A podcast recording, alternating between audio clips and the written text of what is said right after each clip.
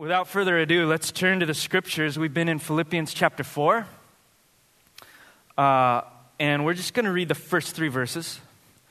We're in the last chapter, and you're going to start to see that in this last chapter of Philippians, Paul really starts to nail down a theme of, of perseverance, I think. After he's given us a lot of things to think about, he now says, he, he'll now say in a number of different ways, hey, stick with it. It's worth it. Persevere. It's worth it. Stand firm. You have everything that you need to do so. Stick with it. Uh, and we start with the, the first three verses. I'm going to read them. We'll pray and we'll get into the Holy Word of God.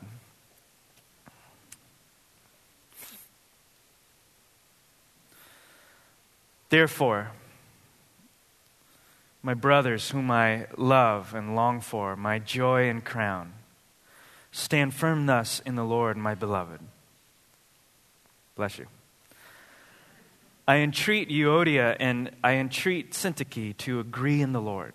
Yes, I ask you also, true companion, help these women who have labored side by side with me in the gospel together with Clement and the rest of my fellow workers whose names are in the book of life. This is God's word. Heavenly Father, we come before you with fear and trembling, knowing that you are working in us to work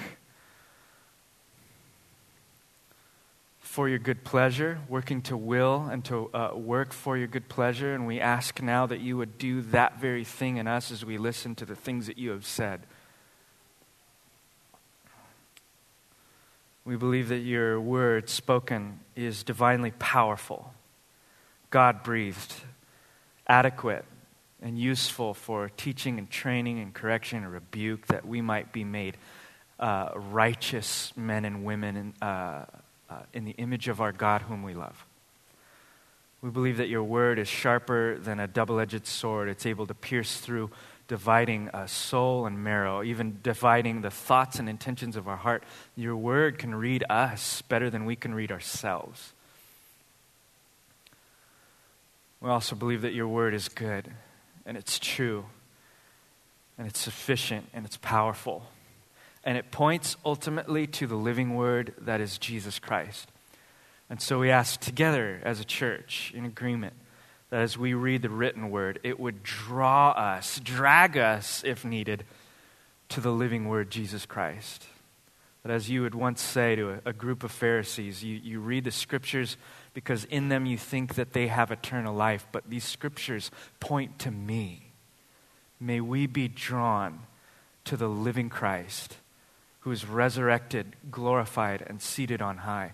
And may that be the compelling vision that we need to love our neighbor, to love the oppressed, to seek the good of the land and each other. May it be enough to change everything. We pray that it would start here with this little text in Philippians. For your glory and for our good, we pray. In Jesus' name, amen. Today, um, the main draw for many people in the church is not so much the preaching or the programs being offered by a church or even the style, whether it's worship or whether it's uh, anything else in the, the structure of the, the, the church. The main draw for many people to a local group of, of spiritual seekers that we call the church is the experience of community. That is the deep longing of most people. Now, there are those uh, who look for some of those things. They might hop from church to church to church because of some of the, that stuff. But the deepest underlying reason for even going to a church, for most people, obviously there's exceptions, but for most people, is the deep experience of community. Likewise, the reason people will leave church and never come back again is for lack of community. Community is the life breath of people's souls. And when I say community, I don't mean mere connection things that we can get uh, in the business world and at work and even with a group of friends. And I certainly don't mean networking. The type of community I mean is that a very deep, a spiritually meaningful form of belonging and relationship. A couple sociologists by the name of Josh Packard and Ashley Hope writing about people who are on the fence in the local church and what they most long for, put it this way. They describe this type of people who understand Christianity through interacting with others and a commitment to share life fully and honestly with a bunch of people. Not just networking and connection. And I'll read that again. The ability to understand Christianity, God, through interacting with others and a commitment to share life fully and honestly with a bunch of people. What we're talking about here is a particular deep kind of community where you actually learn more about who God is through people around you. That's what a lot of people long for. Maybe that resonates with your heart today. In other words, if I can boil down the sociologist's language into two uh, words, love and belonging in a spiritual family. Okay, five words. Now, with that backdrop, and perhaps your heart hearing that is like just, just salivating for something like that. Listen to the words that Paul starts as he speaks to the Philippian church. My brothers, whom I love and long for, my joy and my crown, my beloved. Hear that language? Does that, does that trigger anything inside of you? I know it does for me. Paul is, is reaching, he's hitting these words. He's speaking about family, the words that he's using, family and real authentic love and a longing for others. He's calling them his joy. What he, almost like what he lives for in a sense. My beloved, he's attaching uh, unbelievable value to them. And he doesn't even live in Philippi. He's in a prison in Rome. That thing that for thousands of years people still desire more than anything. Not programs, uh, uh, not uh, uh, you know activity necessarily, not preaching. Uh, but that, that sense of love and belonging is the, the greatest desire for many people. Paul is reaching into that. And it seems like the Philippians have that. And Paul is speaking to them. All the things that we're going to hear comes out of that. Now, the Philippian church is far from perfect. In the chapters that we've read, right, we've seen all sorts of things. We've seen entitlement. We've seen envy. We've seen selfish ambition. We're about to see a dispute and infighting. Uh, we've seen uh, possible legalism that leads into judgmentalism. Uh, it's the Philippian, it's the Philippian city, so uh, there's probably a lot of privilege there and entitlement uh, from being a Roman colony. There's all the same baggage that every church probably has uh, for the last two thousand years and that we certainly have. This is not a perfect, polished church. But one thing they do have is spiritual community. And it seems like that gets people through a lot. Spiritual community grounded in the presence, the living presence of Christ, gets them through all that other stuff which they have.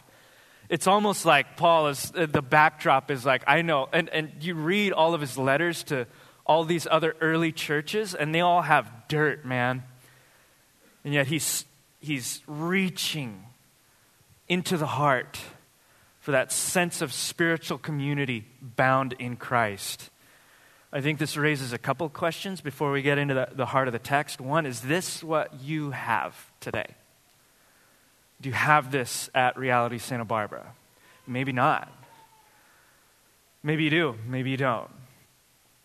How do we, how do we get this? How do we cultivate deep longing, uh, deep belonging and love in a church of five hundred people? I think this should keep us up at night. I think this is an important thing to pursue. Uh, we do open spaces for this, like we have home groups. Guess what? They're all filled to capacity. Why? Because people long for this. I'm praying for some of you to be called by God to lead more open homes and groups. Those of you with the gift of hospitality and love, who can't do, uh, might not be able to do anything else in the world except say hi with a smile on your face, uh, and maybe you have the spiritual gift of cooking a tuna casserole. Whatever. This seems like a big thing, and perhaps you're hearing it and you're going, yes, I, I wish I had that. The second thing that we could ask of this text is, what's coming next is not from this itinerant preacher apostle shouting commands from his throne, but it's from a loving family member. The things that he's saying is not from like this bureaucratic guy that's just shouting to the, the Philippian church, you need to get along and you need to pursue Christ and you need to do that. It's from one of the, you know, if anything, one of the brothers, a part of the family, deeply in love and bound together by the heart to these people that he's speaking to. He really cares about them. The things that he's about to say come from a sense that, gosh, I love you and I care for you and this is for your ultimate well-being. And the thing that he's about to say is pretty simple. He's going to tell him to persevere, I think. He says in that first sentence, therefore, right? My mom used to tell me, uh, what is the therefore, therefore? You ever heard that? The therefore is kind of a hinge, right? This is the way that she would explain it. Thank you, Mom. Uh, the therefore is a hinge connecting what you're currently reading to whatever came before it. Paul is saying, since I said this, therefore that. So if you look right before what we just read, what's Paul talking about? He's speaking about truly pr- uh, just pressing in to God in the love of Christ, pressing on to what we don't have yet in order to pursue it because Christ has pursued and apprehended us, pressing on in Christ's love. And so Paul, speaking as a loving brother, but also a loving father, spiritual father, saying, hey, if this is actually true of you, if you believe that Christ, if Christ has apprehended you, if you are in Christ, then uh, if that is if that is a, the reality of your situation, stand firm, he says in that first verse. Stand firm thus in the Lord, my beloved. And when he says stand firm, he's essentially saying, hey, stay the course, persevere. We're going to see in the rest of chapter four how things might get a little hard. And we're going to see Paul constantly harping at this theme, stand firm in the Lord. What, do you, what does he mean by stand firm? We could probably attach a bunch of different meanings to that phrase, right? Pull yourself up by the bootstraps, get more religious, go to church more, sign up for volunteering, do something that'll make you feel more spiritual. There's so many things. That's probably not what Paul means. I think what I think what Paul means here can be found in the context in which he says stand firm, and he says it twice. He says it at the beginning of Philippians, and he says it right here at the end.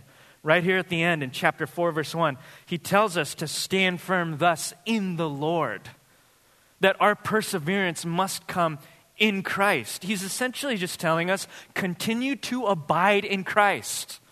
He's been saying that week in and week out.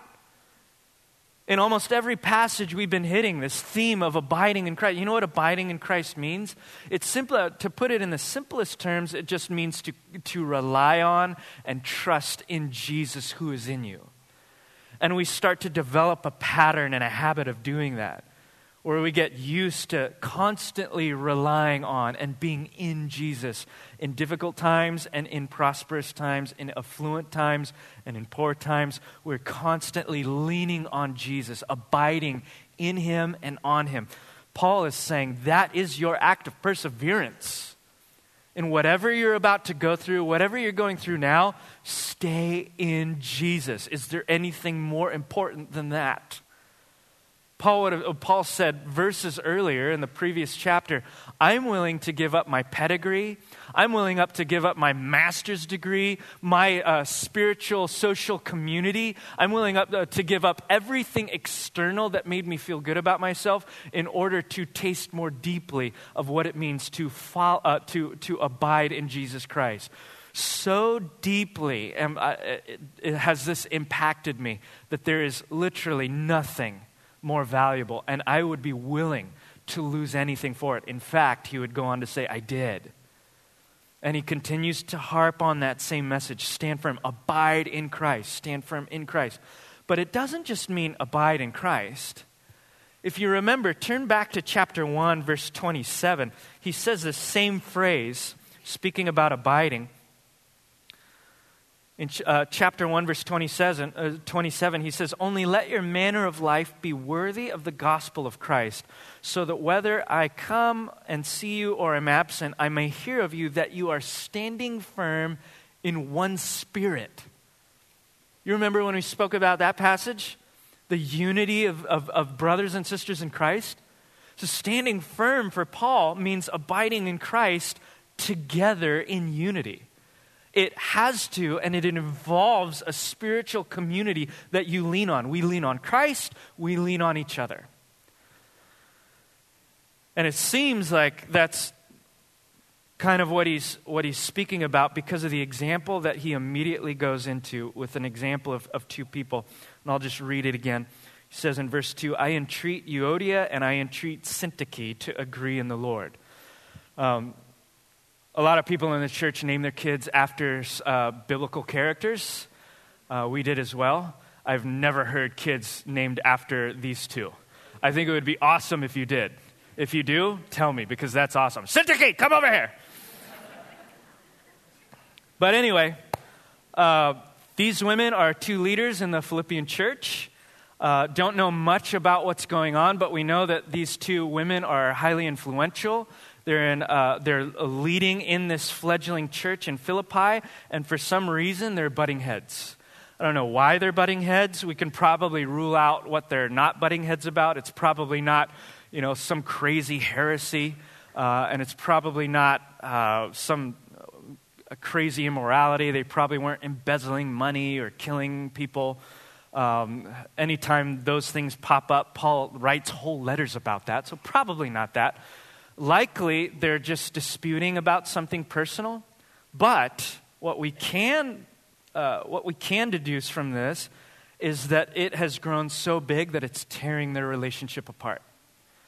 And because of the uh, the influence that these two women have in the church, it's also tearing apart the whole church community. And perhaps you've you've tasted that experience before. Uh, two people butting heads can, can, can just gr- pull in a bunch of other people, and how easily a thriving community can be split over a matter of difference in opinion. Uh, a huge work of the devil uh, to undermine fellowship in the Spirit is by getting people to bite each other's heads off. Um, so we can probably, I'll just stop right there, probably... Uh, at least know that much. There's these two women in the church. They're fighting over something, uh, and it's big enough for them that it's tearing not only them apart, but the whole church community. Uh, I've seen this a lot just recently with people of differing opinions. Perhaps you have as well. Uh, I shared this story a while back. I don't know if you remember it. Uh, when we were at the, the work zones in Paseo Nuevo, um, around these people... Uh, working different businesses, and one of them from the East Coast was sharing with me how how foreign and different it was for him to come to California because uh, where he's from on the East Coast, people can freely speak about differing opinions. And for them, it's no sweat because th- your opinion is not your identity. I think that's kind of how he's explaining it to me. Therefore, we can talk, have a robust conversation, and not agree on anything, and I'm still cool with you. We could still be friends. And he was telling me in this workplace, like, what is it about California? Like, I come here, and it's like people, like, you can only be my friend if we agree about everything. And he's like, I don't get it. Like, I, I have, like, he's a pretty controversial person. And he's just, like, just fuming, like, in the work, just right there. Just like, people only want to be my friends if we believe about the same thing. I don't want to agree with anybody about anything, you know? And he's like, I don't get it. I think we can still be friends and come to differing conclusions. And then he said something that just, just got me right here. And he's all, and of all of California, Santa Barbara is the worst. This is from a New Yorker. Santa Barbara is the worst. These all people here have a hard time having differing opinions. It like destroys their relationships. And I took that with conviction and repentance and said, yes, I do that all the time. I'm doing it with you right now. And I have not attained perfection, but I reach forward for the prize. Um, This seems really, really uh, timely for us today. To be able to transcend disagreements because we are all in Christ together. And I, we see this because immediately after this, Paul simply says he entreats these two women, agree in the Lord. Agree in the Lord. I entreat Euodia and I entreat Syntyche to agree in the Lord. Uh, this word, agree in the Lord, must be really important to Paul because he says it about ten times in this whole book. Now, I want to speak first about what he doesn't mean when he says agree. He doesn't mean that we all need to believe the same things and be cookie cutters of each other. He's not calling for us to be clones of one another uh, in the small, in, in all the small things. Uh, he's not telling us to believe even every single detail of every uh, similar thing, but rather to go with the one big thing that is Jesus. I'm getting this because he uses the same phrase, "agree in the Lord," in Philippians chapter two, verse one through two. If you, if you can turn there, just read that with me. He says, if there's any encouragement in Christ, any comfort from love, any participation in the Spirit, any affection and sympathy, complete my joy, here it is, by being of the same mind. Same phrase in the Greek. Same mind. You see what he's, uh, what he's saying right there? And we spoke about that at length uh, a couple months ago. He's speaking about the same mind, not the same opinions. It's okay to have varying diversity in, belie- uh, in, in, in a lot of different beliefs and opinions so long as we can agree on the things that are important. Like you are in Christ and I am in Christ, and I think that's enough. He's not calling, he's calling for uniformity, uh, excuse me, unity, but not uniformity. Does that make sense? He's calling us to have the same mind, not necessarily the same opinions. So if we were to take this to heart, Paul isn't saying, I want you to become uh, cookie-cutter clones of one another, but rather, uh, you're going to have differences, just learn to bury them for the sake of love. Have your convictions. Have all of your heavy opinions, if that's who you are. Have all of that stuff. Uh, look for true, look for the right way, have it all ironed out, you know, talk about it, have robust discussions. Just don't let those things get in the way of love. Learn to bury your differences. Those aren't more important than this in Christ. Um, if you're from Santa Barbara, like me, and are wondering how that's even possible, uh, think of it in this way. Marriage, okay? I'm married to this gal, her name is Brianna, and she hates three things. She hates fish, she hates beans, and she hates any type of vegetable that is dark green and smells like the earth. Um, this is difficult for me because I love all of those things. I live for seafood. I think Mexican food is the gift of God to humankind. I know I'm like half Asian, but like I'm also full Californian. And so I think like in heaven when we get there, the staple food will probably be Mexican food. And this is, that's just my personal opinion. It's not like I'm not claiming God is saying this. Although in Luke chapter thirteen, Jesus does say that people will come from the north, the uh, east, the west, and the south to recline at God's table. So I think that means like huevos rancheros with Jesus for breakfast. But, you know, whatever. I digress. I love, you know, she loves Mexican food, but she hates beans. Whether it's refried beans, whether it's hummus, doesn't matter. Um, chard. I live for chard. And asparagus and broccoli and anything that's dark green and, and tastes like dirt. I just love it. She hates it. And this is kind of a big deal because that's what we eat, and we tend to eat with each other like three times a day, so, or at least twice a day. Uh, but guess what? We're still married. Somehow we made it work. Praise God.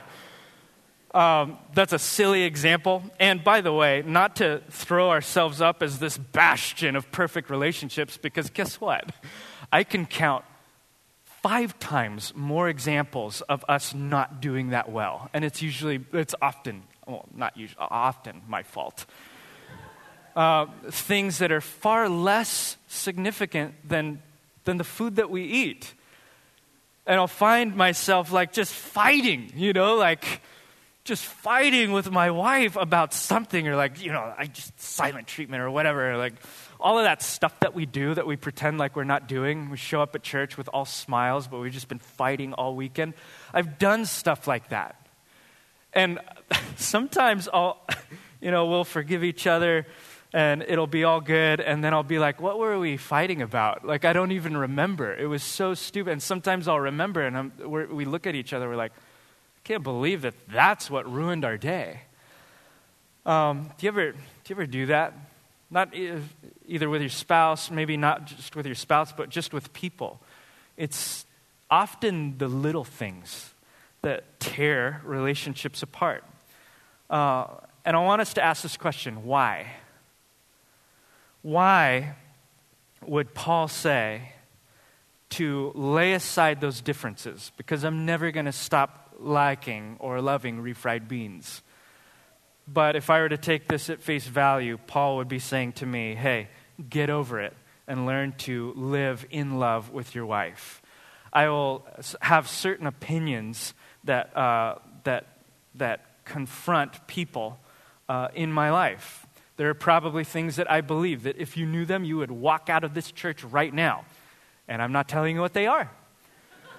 But that's true of all of us. We are diverse people. Complex, uh, complex humans made in the image of God with a variety of different thoughts. We are going to confront and contradict each other. That's just the way life is, and I think it's beautiful, but it, it rubs at our edges, right? And Paul is saying, learn to put those aside for the sake of love. Why would we do that? I want to give you three reasons, and then I'm done. One of them, we just saw, is because we're in the Lord. We're no longer living for ourselves anymore. We're a part of a family and a part of a person that is bigger than ourselves. And being in Christ changes everything for you. Union with Christ changes everything for you and me. Because when you look at Jesus, you see a different quality of life. The passage that we're memorizing together tells us that Jesus, even though he had privilege, even though he had honor, even though he had power, even though he's God, he did not Uh, grasp those things. If I could rephrase the text that we're memorizing, he did not consider his, his godly authority as a privilege to be used for himself. But he emptied himself of privilege for the sake of other people. That's Jesus. That is the best type of love. That is love incarnate. But what does it mean for him to be in us? It means that he is working in us to become like that. That's why Paul, right before that, says uh, to consider others more significant than yourselves. He is now working in us to work the same. And look at even how Paul, speaking about all of this, look at how Paul is speaking to these two women. He's entreating them. That word means to plead with them. The Apostle Paul. He's pleading with them. Two times it says that. Now consider that Paul is like kind of a big deal, apostle, I don't know, heard from Christ, gets revelations from Jesus, started all of these churches, apostle to the Gentiles, has a certain amount of authority. He could probably wield that power in a really sick way. Paul could probably fall into some rhythms and say, you know what, knock it off. Don't you know who I am? I started a couple things. I'm a big deal. You haven't been through what I've been through. I'm a Benjamite. Circumcised on the eighth day, you know, going through that whole thing, using it as his resume. I started all of these churches. I see Christ, like we we talk every day. What do you do? He could really use his privilege and his honor and his power to push people down. And yet he pleads with them. I just see this picture almost of him just getting on his knees and just pleading with people, hey, get along. We're in Christ. This is so telling that Paul is not just telling us to do that, but he has taken it on himself. We are citizens of a family. We are citizens of heaven, and we are a family. That's the first reason. We're in Christ. The, the next two reasons are in this next line where he then brings in this person called a true companion. I don't know who that is, but it seems like a, a mediator. It must be an argument that's getting so crazy. He's bringing in a mediator, and he tells this mediator, he describes the women, the women to this mediator as women who have labored side by side with me in the gospel. So the reason, uh, reason number two, we could say, Euodia, Syntyche, you're a part of something huge. You're a part of the kingdom of God, unraveling in the city of Philippi. Isn't that amazing? You're a part of something bigger and more significant than anything you could put together by yourself. Like you get to, God is pulling you into something incredible. We could say that to each other. We, we, we get to be followers of Jesus in the city of Santa Barbara. We get to gather with hundreds of people on Sunday. We get to gather with uh, dozens of people throughout the week and enjoy good food and good drink and good fellowship. We get to be with one another, for those of us who, who have been able to tap into that, for those of us that are wanting to tap into that, and we get to uh, to ask ourselves the question, what is God doing by His Spirit right where I live? And God the Father is calling each of you by name to participate in an incredible story that He is narrating through our city and through the world. And He's saying, you... And maybe some of you that the rest of the world is looked upon as insignificant and unworthy, God is saying, you're just the type of person that I can make a, a world of difference with. Blessed are the poor in spirit, for they will inherit the kingdom of God. You're just the, you're just the raw substance I was looking for to do something in the city of Santa Barbara. It sounds like that's kind of the language Paul is using. It's reason number two. Why not let our differences tear us apart? Because we're we're in Christ and we're a part of something huge. Reason number three, last one. He grounds all of this in grace. He says, your names are in the book of life. God sought you when you hated Him, when you hated each other. He ran after you like the prodigal father. He met you in the street when you were dirty, when you were unworthy, when you're living in sin, when you wanted no part of Him or, or, or part of His kingdom. He pursued you, and He continues to pursue you. And your names are written in the book of life. For all of you believers in the building, that speaks of a, a, a love that is so secure. As Paul would say to the Romans, nothing can separate you from the love of God that is in Christ Jesus. Not angels, not demons, not even your own mistakes, nothing. So deep is the love of God's heart for you.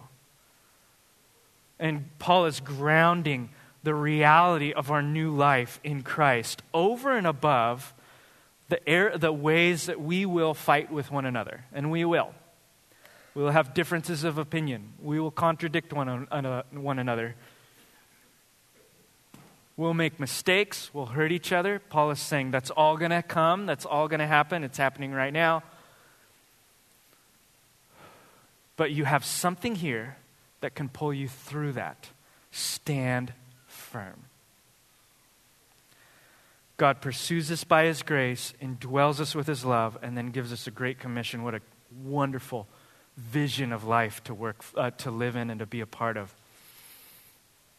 And yet, if, if you're like me, I would have to be honest and say, yes, all of that, but I still let minor squabbles ruin my trust in God, ruin my relationships with other people, not just in my marriage, but with my kids, not just in my family, but with people in the body. I still get hurt. I still act out of that hurt. I still give people the cold shoulder. I still act like an immature punk kid when I get slighted. I do all of those things.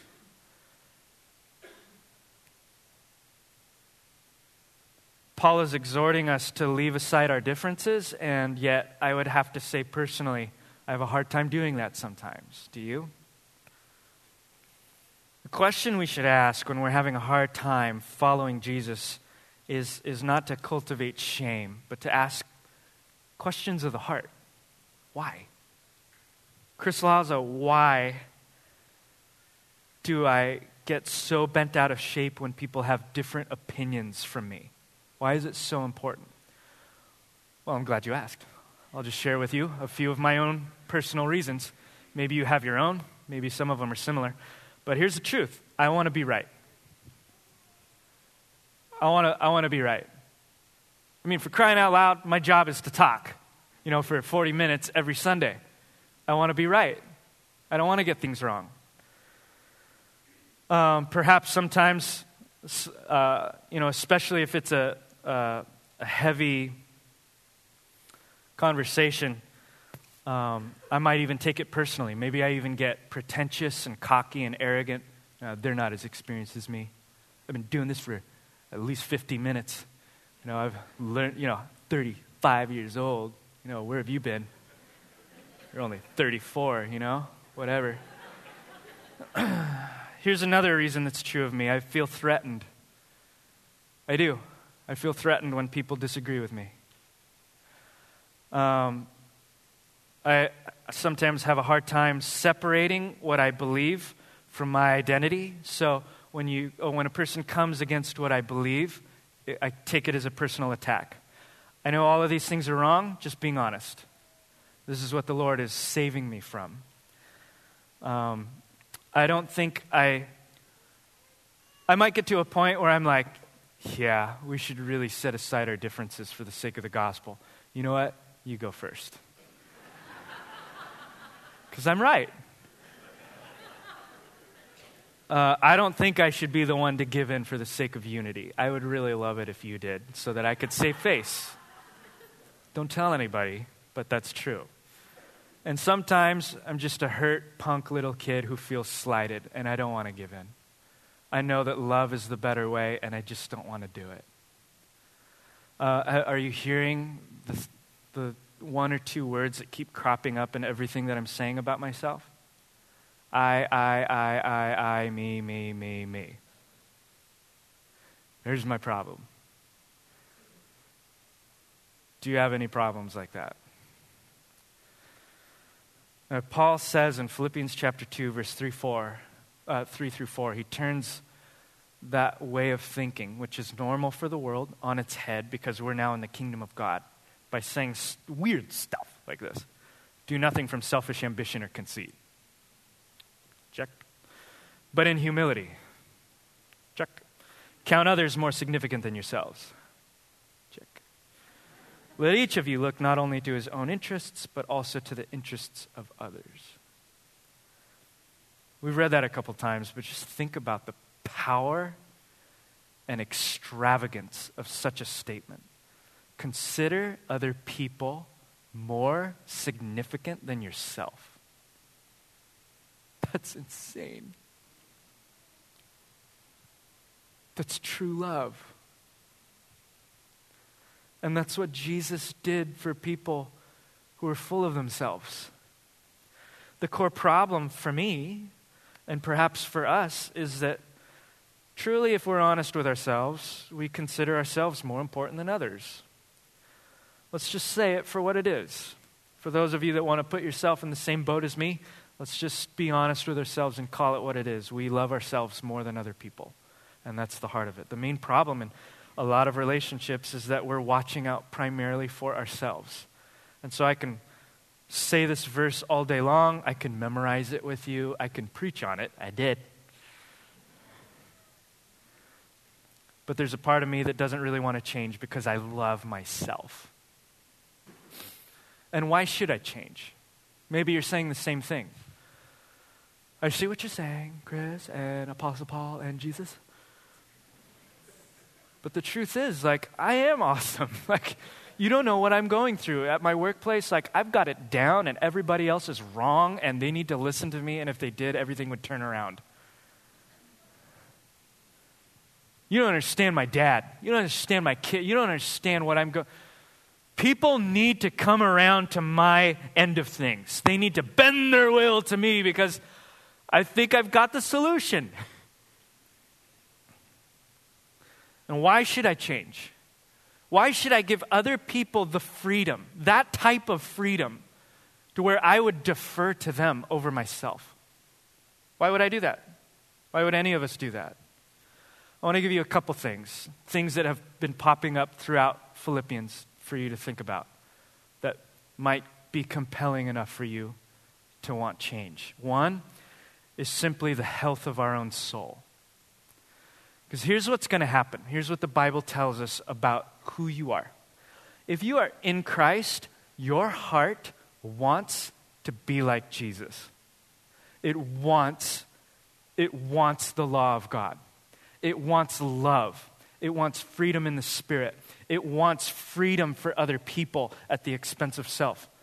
The, the prophets in Ezekiel and Jeremiah told us that God would exchange our hearts of stone for hearts of flesh so that we would want to desire the things that God loves. So if you're in Christ, if you're a believer, there's a part of you, your deep innermost being, that wants to deny self for other people. Well, there's a, a, another part of you, because you're a complex human person, that hates that. We call it, we've been calling it the flesh. Paul calls it the flesh. And that is warring against the, the truest part of you. And that is causing this conflict of soul. Have any of you been experiencing the conflict of soul? I want to do the right thing, but I can't. Or I want to do the right thing, but I don't. Paul said that, right? The thing that I want to do, I don't do it. It's the evil thing that is in me that I, I don't do. The sin that is in my members. And if you have been living that way for a long time, you know that that is a heavy life. And you weren't made for that. You were made for your soul to be free, to be able to walk and to be led by the Spirit, not just in heart and mind, but also in body and in social uh, relationships, to be completely liberated in the Spirit and in the fruit of the Spirit. So one of the reasons is freedom in your soul. The second is just use your imagination at what life could be like if everybody in this room and in your spheres of life only thought about the other person. I know we just gather in this building for a short period of time, so think about the people that you share life with most frequently. What if nobody was able to think about themselves primarily? What if everybody's mindset was, how is this going to affect this person? Think about the beauty of a community like that. I think if that were to happen, people would be flocking to your doorstep, flocking to your house, saying, can I come over for dinner and eat some huevos rancheros? That is truly what the human soul is longing for. Health of soul in Christ and love and belonging, which Paul is speaking uh, by experience into these people of God. Um, I'm just going to stop right there and just end with this. If if you're looking at this and you're saying, that's, yes, I agree. That does sound like what Paul is saying. It does sound like the will of God. That does sound compelling, like a compelling way of life. I just don't know how to get there. Can I just give you two things? Not religious things, not things to obsess about, just space to create for yourself, to try, to test the promises of God here. Things that we've been talking about throughout the book of Philippians. One, Uh, we've been we've been talking about two things: retraining, uh, renewing our mind with truth, and retraining our body with practices. new thoughts, new practices. Uh, we've been speaking about that through through Philippians. We could do the same thing.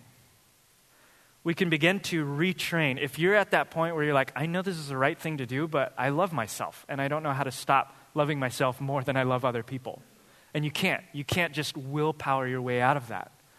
You have to change the way that you think. Paul said this, right? Spiritual transformation starts in the mind. Romans chapter twelve, verse two. Do not be conformed to the pattern of this world, but be transformed by the renewing of your mind. So we need new thoughts. That's why we're memorizing scripture about a different way to live and a new person to live with and for. So you can begin to invest your mind with a better kingdom life. We're already doing that. That's the point of, of, of memorizing the Jesus poem, is to look at the life of Jesus and to be compelled by the kingdom. But you can continue to do that. You can start reading uh, one of the Gospels and just follow the life of Jesus along and be like, what is his quality of life? What is what does he value? What does his lo- life look like? Why does he do the things? That, and just begin to drench your soul with who Jesus is.